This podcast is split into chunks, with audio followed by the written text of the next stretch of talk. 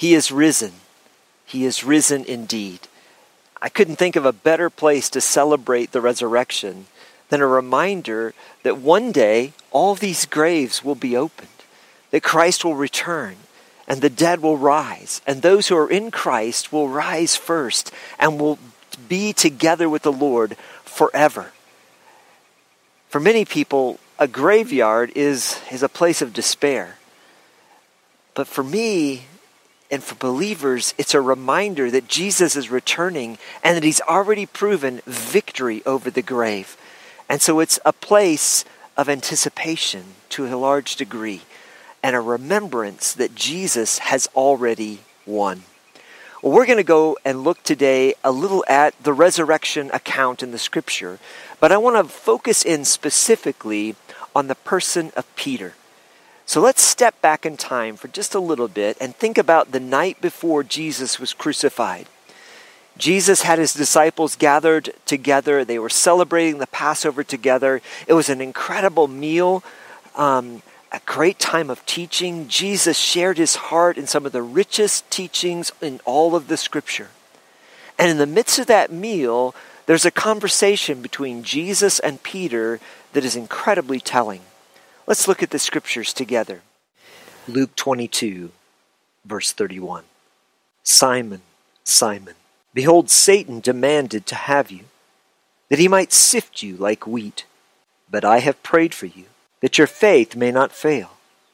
And when you have turned again, strengthen your brothers. Peter said to him, Lord, I am ready to go with you, both to prison and to death. Jesus said, I tell you, Peter, the rooster will not crow this day until you deny three times that you know me. Peter was going through a trial. It was a trial that Satan had organized. And, and it says that, he, that Satan wanted to sift him like wheat. When you sift wheat, you, you put it through a, a willowing process where you toss it up in the air and the wheat separates, the kernels of grain separate from the chaff. Maybe you're going through a trial right now that feels like that, feels like you're being sifted, that everything you thought was normal has been thrown up in the air and you're just not really sure what's next. Well, the great news in the midst of that kind of sifting is the news that Jesus told to Peter. Yes, he told Peter he would deny him, but he said something that is far more important for us to remember. He said this He says, I have prayed for you, that your faith may not fail, and when you have turned again, to strengthen your brothers. Did you know that Jesus prays for you and I in the midst of trial? Maybe you're feeling pretty uncertain, and unsettled by the state of the economy, by what's happening with the virus, by your own health. Maybe there's some uh, trial going on in your own life. Isn't it good to know that just as Jesus prayed for Peter, he prays for you and for me as well. And he prays that we'll come through and that our faith will be strengthened. So, times of trial are actually opportunities for us to grow spiritually, for the Lord to complete in us something even greater. Because you see, what Peter wasn't aware of is that he had an inner turmoil, an inner problem that had not yet come to the surface. It was the problem of fear. Because we discover later on that night, in attempting to fulfill his promise, Peter acts out of fear again. Remember, Peter said, Lord, I'm ready to go with you both to prison and to death. Well, later that night, Peter is the one who draws a sword and he, he strikes out at the servant of the high priest, Malchus, and cuts off his ear. That gives us an indication, first of all, that Peter probably wasn't a very good swordsman because he was probably trying to take his head off and he just missed. But Jesus steps in right away and he immediately heals Malchus's ear. And he tells Peter to put his sword away. Now, why did Peter do that? Why did he lash out when Jesus was right there, when Jesus, I'm sure, didn't seem to be upset or surprised because he knew he was going to be betrayed? He had told all of the disciples that one of them would betray him. Peter should have been expecting this. Jesus was. But Peter, out of fear, takes control. That's oftentimes what happens to us. When we're fearful, when we're struggling, when things seem unsettled, we try to find something to control. It may be another person, it may be the circumstance that we're in, it may be something totally unrelated where we just want to have some kind of control because so much of the rest of our life feels out of control. That's an act of fear. And what God wants us to do is to take those emotions and take those fears and turn them over to Him and to allow Him to transform that fear into faith, into an understanding that God is working even in the midst of the things we cannot see and cannot understand. He is working in a powerful way. Well, that's the first indication that we have uh, of Peter's fear is that he strikes out, he tries to take control on his own. But after Jesus is arrested, Peter follows along and he goes into the courtyard of the, of the high priest. And the scripture tells us that he stood there by the fire and uh, he wanted to be close. He wanted to hear what was happening, or at least get some news uh, of what was going on of Jesus. And in that courtyard where he was warming himself by the fire, the scripture reveals that time after time after time, Peter denies that he even knows Jesus. In the end, he denies that he knows him with a curse. Why did he do that? Again, it was fear. And I think in this case, Peter was afraid that maybe, just maybe, even though he had seen overwhelming evidence, maybe he was wrong about Jesus. Maybe he had made a mistake when we're in that kind of position, that kind of insecurity, we often will resort to sin as well. And maybe you've come to the point where you've begun to deny or at least doubt the Lord because the circumstances seem so dark and so heavy. Well, the good news for Peter is even though he, he did that, and I know he was greatly ashamed as we see later in Scripture, it wasn't the end of the story. Because remember, Jesus had prayed for Peter. He had prayed that his faith would be strengthened, that he would, he would return and be able to strengthen others. You see, that's what God does when we go through a time of sifting, when we go through a time of trial, is he actually builds our faith so that we can be a greater encouragement to others. When I look at the evidence of the resurrection, it becomes overwhelmingly positive when you begin to really examine what happens. And there are several things that we can, we can look at that will enable us to see just how powerful the evidence is. Let's look at some of the evidence. Acts chapter 1, verse 1. Luke is writing as a historian, and here's what he says In the first book, O Theophilus, which refers to the Gospel of Luke, I have dealt with all that Jesus began to do and teach until the day he was taken up, after he had given commands through the Holy Spirit to the apostles whom he had chosen. To them he presented himself alive after his suffering by many proofs, appearing to them during forty days and speaking about the kingdom of God. So Jesus appeared to his disciples repeatedly after the resurrection and before his ascension, and he demonstrated both from the scripture and from his acts and his teaching who he truly was. And Luke writes out a historical account examining the proofs of what um, had occurred in Jesus' death, burial, and resurrection, and then what happened in the early church as recorded in the book of Acts.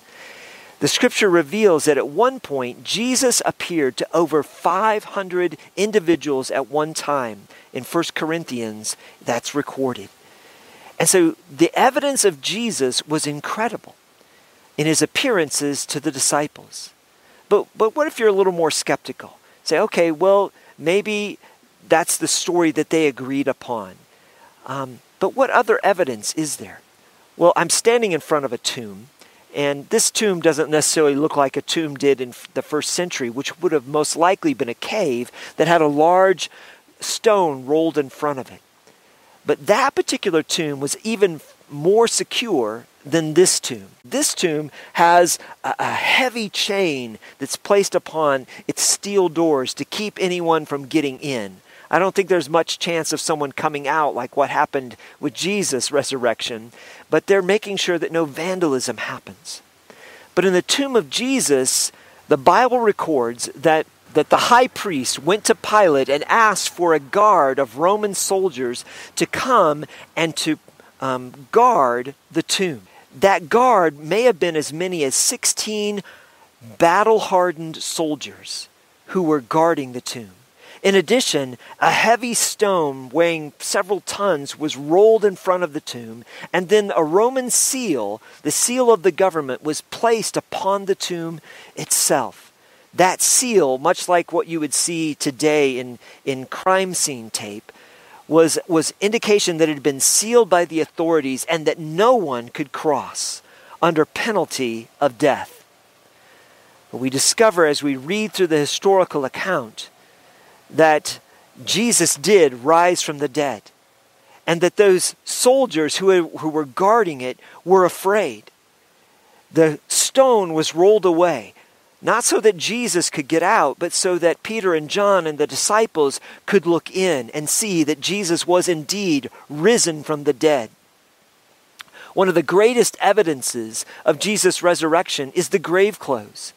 Because when you look at that in the original language and you understand the practices of the day, Jesus' body would have been wrapped in strips of cloth. And then the scriptures record that over 75 pounds, over 30 kilos of oils, of aloe, of ointment was placed on those cloths. It would have made a cocoon that surrounded his body that would have dried over the three days and become hardened. And so when the scripture says that they looked in and saw the grave clothes, it means they saw an empty shell where a body had been, and there's no evidence of how that body got out. It wasn't unwound, it was empty. And there next to it was laid the face cloth, the napkin that was over Jesus' face, neatly folded. That evidence seemed to be enough when we read the account in John, where John himself looked in and believed. Peter went into the tomb and, and was still wondering, um, perhaps because of the, own, the conflict in his own heart after denying Jesus. But he came very quickly to believe in the resurrection. And so the evidence is incredible that Jesus rose from the dead. And in fact, if you're skeptical, if you will honestly examine all of the historical evidence and look at it methodically, I believe with all my heart you will come to the conclusion that Jesus did indeed rise from the dead. And if Jesus rose from the dead, that means he has conquered our greatest fear. For most of us, the greatest fear that we have, the ultimate fear, is the fear of death. Here in this graveyard, there are many names on, on many different tombstones. I looked and I found my own name. In fact, I found it in numerous places here. It's a reminder that one day I'm going to die. And if you were here at this graveyard or another one in your own home country, chances are you might find your own name written on a gravestone as well. And that's a reminder, too, that you too one day will face eternity. You will stand before the Lord and have to give an account of your life. The only answer that we can truly give is I believe that Jesus is the Son of God who came and offered himself as a sacrifice for me, who rose from the dead to prove that he is victorious over sin, my sin, which he nailed to the cross, over the fall of humanity, and over death. He is absolutely victorious. That's what we celebrate on Resurrection Sunday. That's why it's such an amazing and beautiful day in the life of the church. And even though we're not gathered all together in the same place, we are connected together by our faith in Christ Jesus to celebrate that Jesus is indeed risen from the dead. Peter went through a trial. He was sifted like wheat, where everything in his world was thrown up in the air and turned upside down. But what brought the transformation out in Peter was the resurrected Jesus. When you spend time in God's Word, when you spend time in intimacy and union with Jesus Christ who rose from the dead, it will change you. It will turn your fear into faith. It will give you a boldness in your life to be able to obey the Lord, to be a witness for the Lord, to serve the Lord, and to have your life be filled with joy, with intimacy, and incredible peace no matter what circumstance you're going through. The resurrection of Jesus changes absolutely everything. And for me, the greatest evidence that he really did rise from the dead, it's the transformation that happens in the lives of people. People like Peter, people like me, perhaps people like you. Peter was changed.